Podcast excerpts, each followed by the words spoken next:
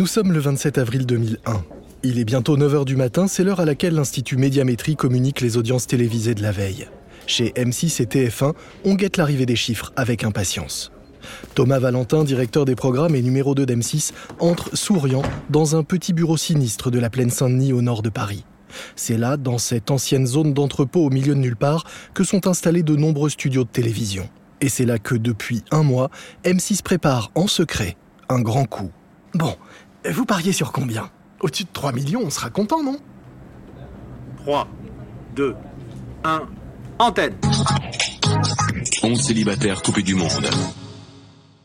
La veille, M6 a diffusé la première émission de son nouveau programme, Loft Story. Officiellement, Loft Story n'a rien à voir avec Big Brother, l'émission à scandale inventée et produite par le néerlandais John de Mol. Officieusement, Loft Story promet d'en être une version édulcorée. Mais le principe reste le même.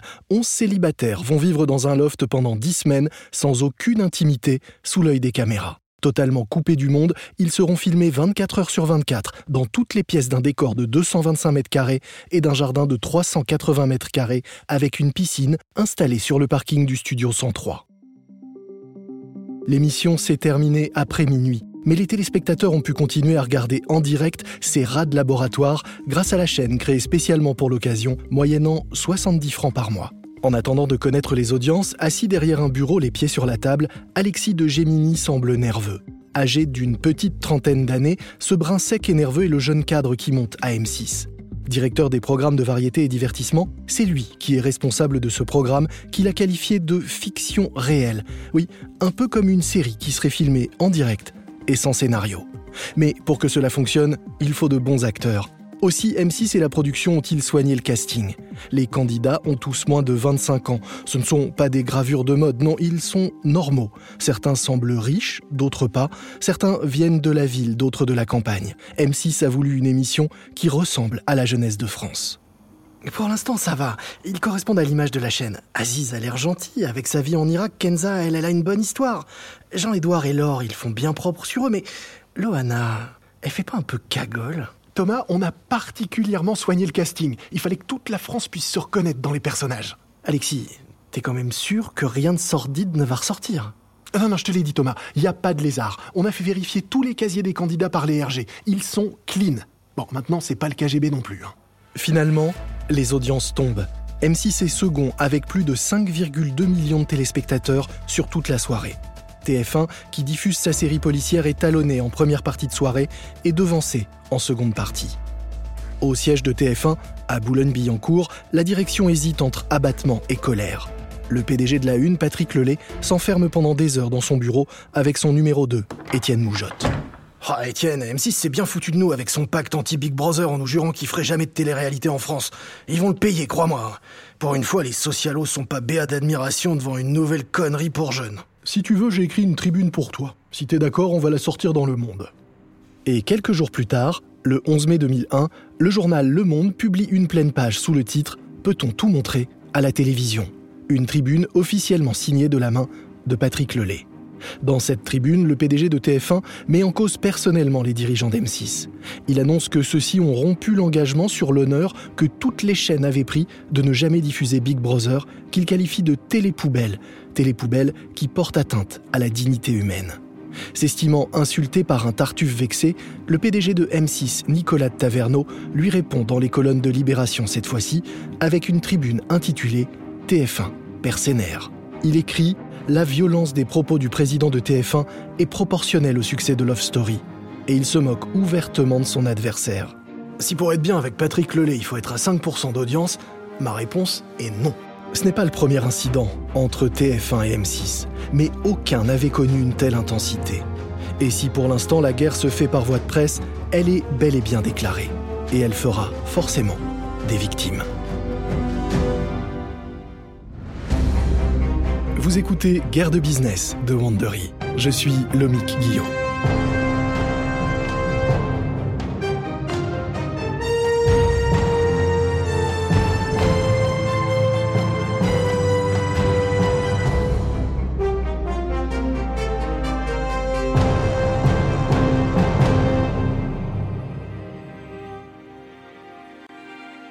En 1987, La télévision française est profondément transformée.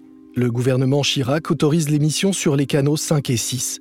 Une éphémère TV6 100% musicale laisse sa place à M6 et l'État décide de privatiser TF1. Désormais, les deux chaînes se font face pour conquérir les ménagères de moins de 50 ans. Deux stratégies différentes sont alors mises en place. Sur TF1, des budgets généreux pour des programmes classiques, souvent produits en externe avec des stars à l'écran. Sur M6, de l'astuce dans la production pour limiter les coûts et augmenter les marges. Dans les six épisodes de notre série TF1 contre M6, vous découvrirez les dessous de ce duel par écran interposé d'un western digne de Sergio Leone où les télécommandes ont remplacé les revolvers, mais où le trésor représente 4 milliards d'euros de chiffre d'affaires. Mais revenons d'abord à cette soirée de lancement du Loft sur M6, un programme qui va définitivement faire entrer la plus petite des chaînes privées dans la cour des grands. Car après la première émission, le succès ne va pas se démentir.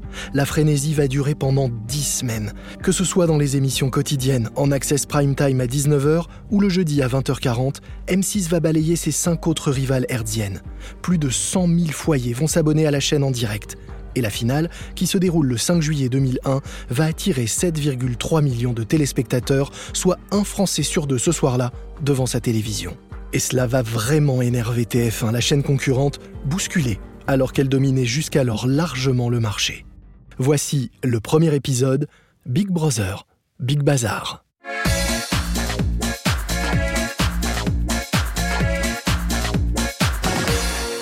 Nous sommes en novembre 2000 et Thomas Valentin reçoit le producteur Stéphane Courby dans son bureau chez M6.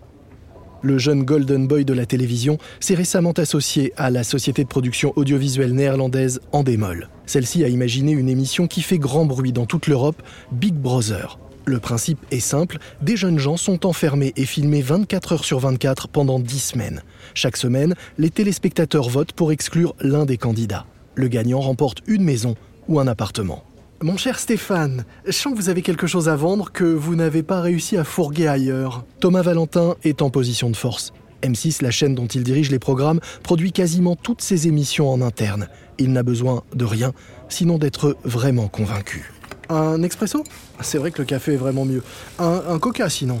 L'homme est sympathique. Il a 47 ans et il est dans la chaîne depuis sa création. Il est d'une nature calme et posée mais déterminée. Il est à l'affût du programme qui va transformer M6, faire de la petite chaîne qui monte, comme elle s'est longtemps auto-décrite, un jumbo jet de la télévision capable de rivaliser avec TF1. Aux États-Unis, il vient de trouver le programme de ses rêves, Survivor. Mais Expand, la société de production chargée de l'adapter en France, lui a fait faux bon pour de mystérieuses raisons. En recevant le producteur aux dents longues, le numéro 2 d'M6, c'est qu'il a tout à gagner. Mais il ne sait pas encore quoi exactement. De son côté, Stéphane Courby sait qu'il a une carte à jouer avec M6. L'émission Big Brother a été diffusée pour la première fois aux Pays-Bas en septembre 1999, puis a essaimé en Allemagne, en Belgique, en Espagne, en Suède, au Royaume-Uni, en Suisse et en Italie. Thomas, je suis venu vous inviter à partir quelques jours à Rome avec moi. Vous avez entendu parler de Big Brother, mais vous ne l'avez jamais vraiment vu finalement. Alors, prenons l'avion et allons voir le tournage de l'émission dans les studios de Cinecittà. En fait, Stéphane Courby s'est vu fermer la porte par TF1 et France Télévisions, qui ont jugé le programme trop trash. Avec M6, il joue sa dernière carte. J'avoue que c'est tentant, Stéphane, mais il faut que j'en parle à Nicolas. Euh, je peux pas lui faire d'infidélité. Nicolas, c'est le puissant Nicolas de Taverneau, PDG d'M6, qui décide de tout dans la chaîne. Un jet privé d'école quand vous voulez du Bourget. On part deux jours. Vous vous ferez une meilleure idée sur place.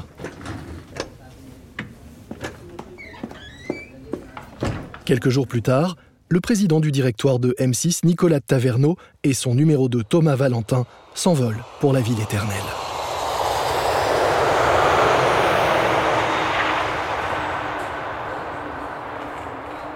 Thomas, tu te rends compte que des chefs-d'œuvre ont été tournés ici T'as vu les décors? Ils ne démontent jamais ceux des péplums. Oui, enfin là, on est dans un Algeco à regarder des jeunes glandés. Franchement, c'est assez vulgaire. On les voit se brosser les dents, mettre leur slip. Heureusement, il n'y a pas de caméra dans les toilettes. C'est affligeant, du niveau d'un pipe show avec des discussions idiotes en plus. Ouais, je suis vraiment pas convaincu. Moi non plus, mais il y a peut-être quand même quelque chose à faire avec ce genre d'émission. Nous sommes un mois plus tard, en décembre 2000. Après une rencontre aux Pays-Bas avec John de Mol, le créateur de l'émission, et des négociations qui n'ont mené à rien, Nicolas Taverneau et Thomas Valentin ont fermé la porte à Big Brother sur M6. Ce que Stéphane Courby ignore, c'est qu'en secret, les patrons d'M6 ont pactisé avec ceux de TF1 pour ne jamais diffuser cette émission en France, car jugée trop sulfureuse. Toutefois, ils ne ferment pas la porte à des programmes nouveaux. Stéphane, je vous ai dit non à Big Brother et je reviendrai pas sur ma décision. Mais soyez néanmoins certain que je ne ferme pas la porte à Endemol. Un non à Big Brother ne signifie pas un non à Big Sister, par exemple. En coulisses, Nicolas de Taverneau et Thomas Valentin ont réfléchi. Ils ont appris que c'est TF1 qui leur a volé sous le nez la version française de Survivor qu'ils voulaient produire. Ils décident donc d'adapter à la sauce française Big Brother. Pour M6, l'investissement est colossal, 100 millions de francs, soit 15 millions d'euros actuels. Pour ce prix, la chaîne aura 12 émissions en prime time, 12 semaines d'access prime time de 19h à 20h et le flux des caméras, 24 h sur 24. Les deux hommes ont une idée bien arrêtée de l'émission qui sera leur arme atomique. Ils veulent une version de Big Brother plus conforme à l'image de leur chaîne, c'est-à-dire moins vulgaire que l'original, mais réellement représentative de la France des jeunes. Le tour d'horizon des animateurs potentiels est fait. Peu de noms se détachent et beaucoup de vedettes font savoir dans la presse télé que cette nouvelle émission les dégoûte. Rapidement, un nom se dégage toutefois, Benjamin Castaldi. Problème, il est sous contrat avec TF1. Deux jeunes trentenaires sont chargés de le débaucher. Alexis de Gemini et Alexia Laroche-Joubert, une productrice qui vient de TF1. À eux, il incombe également la mission de rendre Big Brother compatible avec le PAF, le paysage audiovisuel français. Après trois mois de préparation, tout est prêt, ou presque. À trois semaines du lancement de l'émission, ASP Endemol découvre que le nom choisi, Love Story, a déjà été utilisé pour une série d'Antenne 2 en 1988. Moyennant 130 000 francs, Stéphane Courby le rachète aux producteurs originaux. Bonsoir et bienvenue à tous pour cette grande première de Love Story. Vous avez très certainement entendu parler du principe de l'émission. 11 célibataires coupés du monde.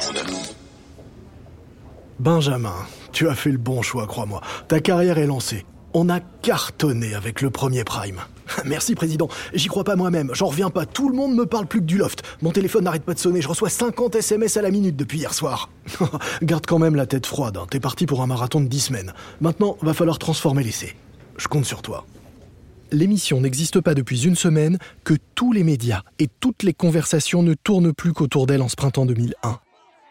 Jour après jour, le loft devient un véritable phénomène de société. La presse multiplie les unes. Des manifestants anti-loft issus des mouvements étudiants défilent à la plaine Saint-Denis devant les studios où est tournée l'émission.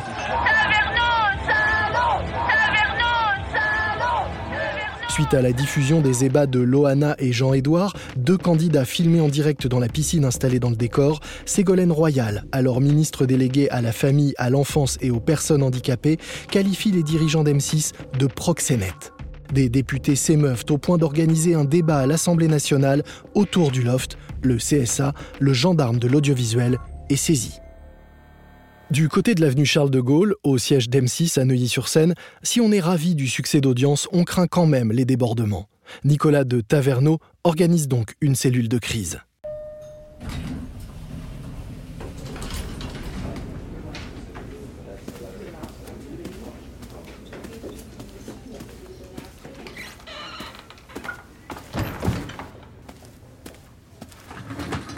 Bon, Alexis, comment ça s'est passé au CSA Pas si mal, président. Le, le lobbying de TF1 n'a pas abouti, mais il va falloir faire des modifications. Hmm Rien d'important, j'espère. Non, non, il faut accorder deux heures off caméra aux candidats et revoir la mécanique de jeu. Désormais, les téléspectateurs ne doivent plus voter pour éliminer un candidat, mais pour en conserver un. Il faut aussi leur permettre d'avoir accès à une pièce de repos sans caméra du tout. ça va. Oh, quand même, quelle claque pour le lait. Et ce n'est pas la première. Quelques temps plus tôt, Patrick Lelay avait tout fait pour faire supprimer la chaîne 100% en direct du Loft diffusée par TPS. Il faut dire que TPS est un bouquet satellite qui a été lancé conjointement par TF1 et M6 à l'époque où les armes n'avaient pas encore été déterrées. Mais sa manœuvre a échoué et la chaîne baptisée La vie dans le loft continue à être diffusée. Ah, sinon, euh, j'ai eu un message de Castaldi. Un copain à lui de Paris Match l'a prévenu d'un scoop à venir. Euh, vous êtes au courant? Ah non? Euh, Absolument pas, président. Le 31 mai 2001, le scoop tombe. En une de Paris Match, la France entière découvre Loana tenant dans ses bras un nourrisson. Il s'agit d'une petite fille qui s'appelle Mindy et dont la maman n'est autre que Loana. On découvre dans l'article l'enfance malheureuse de Loana et qu'elle n'a plus la garde de sa fille confiée à la DAS. Paris Match cartonne avec ce numéro. Le soir de la sortie de Paris Match, l'émission rassemble 7,3 millions de téléspectateurs. À TF1, on commence à s'habituer à ces dérouillés du jeudi. Pourtant, le tandem Le Lait Moujotte jubile. Sous forme de fausses confidences, les deux répètent à l'envie qu'à l'instar d'Icar, M6 s'est brûlé les ailes à force de vouloir monter trop haut. Pour Endemol, c'est de plus en plus compliqué. La société de production avait juré que les candidats étaient tous sans problème, or ce n'est vraiment pas le cas. Nicolas Taverneau n'est plus du tout sûr de reconduire l'émission l'année suivante, mais les audiences sont là. Et le capitaine d'industrie est forcément sensible aux propositions de Stéphane Courby, qui lui propose de rompre son engagement avec TF1 en échange d'un gros contrat. Mais pour M6, ce contrat est trop gros, impossible à signer. Pas de problème pour Stéphane Courby, qui sait qu'un autre client l'attend, Patrick Lelay, chez TF1. Stéphane, qu'est-ce qui pourrait faire que vous arrêtiez de travailler avec M6 Président, c'est assez simple. Un contrat de commande sur 5 ans. D'accord, d'accord, on signe tout de suite. Mais pas de loft 2, hein, pas question. Impossible. Ah, ah, ça non, on ne peut pas se dédire. Finalement, Patrick Lelay cède après quelques jours de réflexion. On parle alors du contrat du siècle pour Endemol, 100 millions d'euros par an pendant 5 ans. TF1 a finalement mis M6 KO. La seconde saison de Love Story a bien lieu en 2002. Mais là où les premiers lofters étaient des jeunes avec une part d'ombre, la seconde saison s'avère un remake du film Frix qui met en scène des bêtes de foire. Si la saison n'est pas un nouveau triomphe, elle n'est toutefois pas un échec non plus. Mais il n'y en aura pas d'autre ensuite. Dans la coulisse, on évoque un éventuel sabotage de l'émission pour complaire à TF1. Si rien n'est prouvé, Nicolas Taverneau ne dissimule pas le sentiment d'avoir été dupé par Endemol il estime que les équipes de Stéphane Courby ont bâclé l'émission. Après cela, les relations entre M6 et Endemol ne seront plus jamais les mêmes. La chaîne reviendra à ses productions internes et n'achètera qu'occasionnellement des émissions au groupe franco-néerlandais. Jamais à court d'une perfidie, Patrick Lelay, le numéro 1 de TF1, glissera à propos d'M6 Il ne suffit pas d'être bon trois mois, il faut gagner 365 jours par an.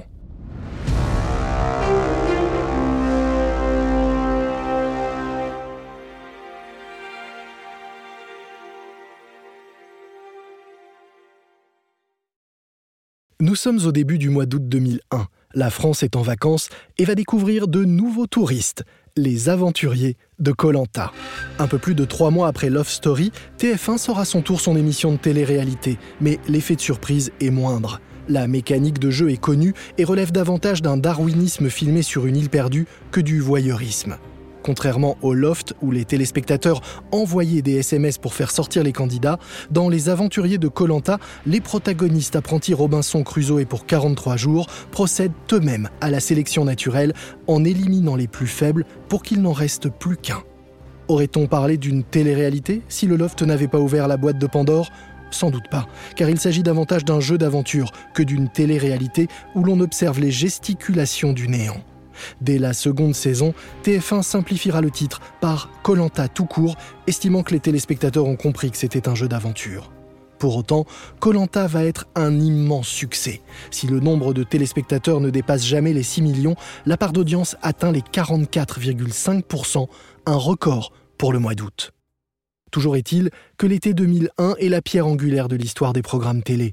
À partir de la rentrée, TF1 et M6 vont rivaliser dans la course au programme de télé-réalité le plus audacieux sans craindre ni l'outrance ni la vulgarité. L'idée de base de la télé-réalité, mettre en scène des anonymes et faire d'eux des vedettes d'un jour ou de plus longtemps. La télé n'a jamais été aussi proche des gens que quand elle rentre dans leur intimité et qu'elle montre ce que tout le monde a envie de voir. Mais tout le monde euh, se cache en disant non, là, là, c'est du voyeurisme et tout ça. La première émission de télé-réalité trash sur TF1 apparaît le 6 juillet 2002, au surlendemain de la seconde saison de Love Story sur M6. Il s'agit de L'île de la tentation. C'est un mélange entre Colanta pour les décors et Love Story pour la qualité des candidats. Le principe est simple. Quatre couples façon Ken et Barbie viennent mettre à l'épreuve leur amour sur fond de drague libertine. Pour mémoire, un an auparavant, le président de TF1, Patrick Lelay, signait sa tribune dans Le Monde au nom de la dignité et de l'éthique à la télévision. Mais désormais, tous les coups semblent permis, et M6 va les rendre sans pitié.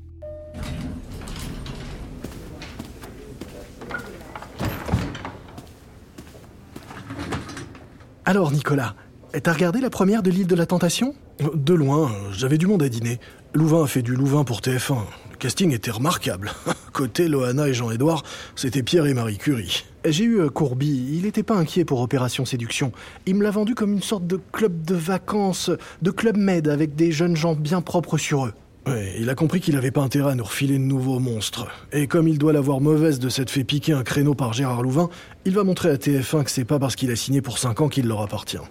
Clairement, Opération Séduction est plus ludique. Hein. Les filles choisissent et c'est elles qui dégagent les lourdingues ou les ringards. On pourra pas nous taxer de misogynie.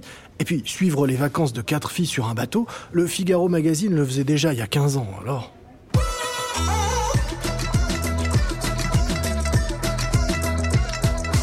Rapidement, TF1 et M6 se marquent à la culotte dans les programmes de télé-réalité. Chaque nouvelle émission se voit opposer sur la chaîne concurrente un programme similaire. À peine M6 a-t-elle lancé son télécrochet intitulé Popstar, qui suit la création ex nihilo d'un groupe, que TF1 dégaine sa Star Academy, une version artistique du loft dans laquelle les candidats sont censés apprendre à chanter, à danser ou à jouer la comédie, mais qui repose surtout sur des blagues scatologiques de Jean Pascal, des minauderies de Jennifer et beaucoup de batailles de polochon.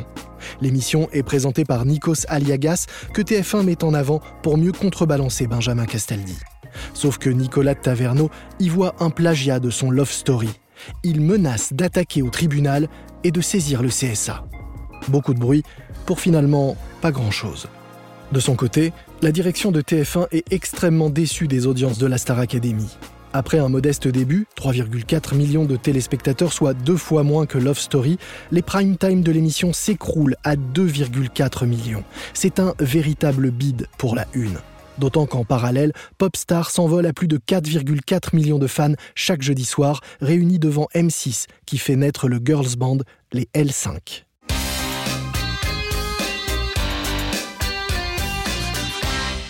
Si à M6 on pavoise, à la direction de TF1, c'est la soupe à la grimace. Étienne, Taverneau commence vraiment à me les briser. Ne t'énerve pas, Patrick, il surfe sur le loft, mais ça va pas durer. Ouais, mais en attendant, la Star Academy marche pas et on passe pour des cons qui copient Love Story. On est TF1, pas France 3. Pour le coup, leur producteur est suite Colanta et il nous l'a même pas proposé. Mais l'émission risque d'avoir un ou deux soucis dans les semaines qui viennent. Euh, ouais T'es sûr de toi? Effectivement, dans les jours qui suivent, deux polémiques se font jour autour de l'émission d'M6. Le CSA est informé que des placements de produits subliminaux auraient été réalisés dans l'émission. Or, cette publicité qui ne dit pas son nom est strictement interdite à la télévision. Cette information vaut une convocation de Nicolas Taverneau et Thomas Valentin devant les sages de l'audiovisuel. L'enquête qui s'en suivra blanchira totalement M6 et le producteur Denis Mermet. Autre polémique, créée de toutes pièces visant à déstabiliser M6, Popstar a perçu de l'argent public de la part du Centre national de la cinématographie. En effet, dans la mesure où l'émission constitue un docu-fiction, la production aurait perçu 122 000 euros. Une goutte d'eau en regard des millions d'euros générés par M6 avec l'émission et du million et demi d'albums vendus par les L5, le groupe constitué à l'occasion de l'émission. Rapidement, les deux chaînes multiplient les programmes qui continuent de se répondre, de se copier ou de se moquer. Ainsi, quand M6 dégaine le Bachelor, gentleman célibataire en mai 2003, TF1 répond un mois plus tard avec Greg le millionnaire, le même type d'émission où un jeune et beau célibataire est l'enjeu de candidate à l'amour. Sauf que, sur TF1, le prétendu millionnaire ne l'est pas. Avec ce programme que nous a préparé Louvain, on va écraser M6 et les ridiculiser. Ah, ce serait bien, hein, parce que pour l'instant, à part avec Colanta, on est systématiquement derrière M6. J'ai dit à Courby que je voulais du lourd, du sérieux, qu'il allait pas nous refiler ses rogatons pendant 5 ans. Pourtant, aucune autre émission ne connaîtra jamais le succès des premières éditions de Love Story et de Popstar sur M6 ou de Colanta sur TF1. L'émission d'aventure ne verra jamais son succès faiblir en plus de 20 ans, malgré les tentatives d'émissions concurrentes que pourrait mettre à l'antenne M6, comme Pékin Express ou The Island, et malgré les drames de la mort de candidats, du suicide d'un médecin ou d'une agression sexuelle sur le tournage de la saison 19. Par le biais des fusions et reventes des sociétés de production, Adventure Line Production, qui produit Colanta depuis 2001, est aujourd'hui intégré à Baninje, ultime évolution de la société de Stéphane Courby, producteur de Love Story. Si TF1 n'a pas perçu le potentiel initial de Big Brother Love Story, la chaîne a su multiplier les avatars de l'émission d'origine. En effet, s'il a été difficile de nier les évidentes ressemblances entre la première mouture de Star Academy et de Love Story, que dire de Nice People, Secret Story ou de La Ferme Célébrité? À quelques nuances près, ces émissions sont des copier-coller de Love Story. D'ailleurs, pour la présentation de Secret Story, TF1 est allé chercher Benjamin Castaldi, toujours en contrat avec M6, et l'a débauché alors qu'il était devenu l'animateur de l'émission à la recherche de la nouvelle star, sorte de Star Academy, en moins voyeuriste. Ce débauchage est un pied de nez à Étienne Moujotte qui avait juré à l'animateur qu'il ne retravaillerait jamais plus sur la une après son départ pour M6. En effet, le vice-président de TF1 quitte ses fonctions après 20 ans de service en avril 2007 et Benjamin Castaldi revient sur la chaîne en juin de la même année. Si à la direction d'M6 rien n'a changé avec le duo Taverneau-Valentin qui est toujours aux manettes, à TF1 l'organigramme a été entièrement revu. Nonce Paolini a succédé à Patrick Lelay. Il détient désormais seul les commandes. Mais aussi bien à TF1 qu'à M6, on estime que la télé-réalité doit évoluer. M6 a soupé de l'expérience du loft. La troisième tentative, rebaptisée Les colocataires, s'est littéralement vautrée au printemps 2004 avec des audiences du niveau de celle d'Arte. Sur TF1, les émissions se maintiennent tant bien que mal. Mais une fois de plus, c'est M6 qui innove. D'abord, avec des émissions plus en lien avec les préoccupations des Français, comme Super Nanny qui vient en aide à des parents confrontés à des difficultés d'éducation de leurs enfants, ou à des émissions qui règlent des problèmes de logement, comme Déco ou Recherche appartement ou maison. Une fois encore, TF1 est à la traîne de l'innovation. La chaîne ne fait que répondre à M6 avec des programmes de seconde partie de soirée ou de matinée. Pascal le grand frère ou Tous ensemble, l'adaptation du programme américain Les maçons du cœur.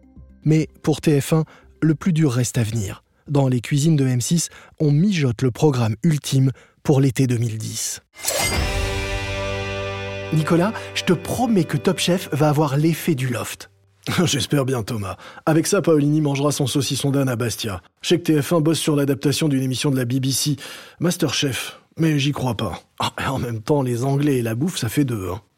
C'est pas moi le Lyonnais qui te dira le contraire. Mais bon, on a quand même un programme américain. Et effectivement, une fois de plus, M6 s'impose devant TF1. Certes, les audiences de M6 sont inférieures à celles de TF1, mais elles progressent, dépassent les 16% de part de marché quand celles de TF1 culminent à 25%.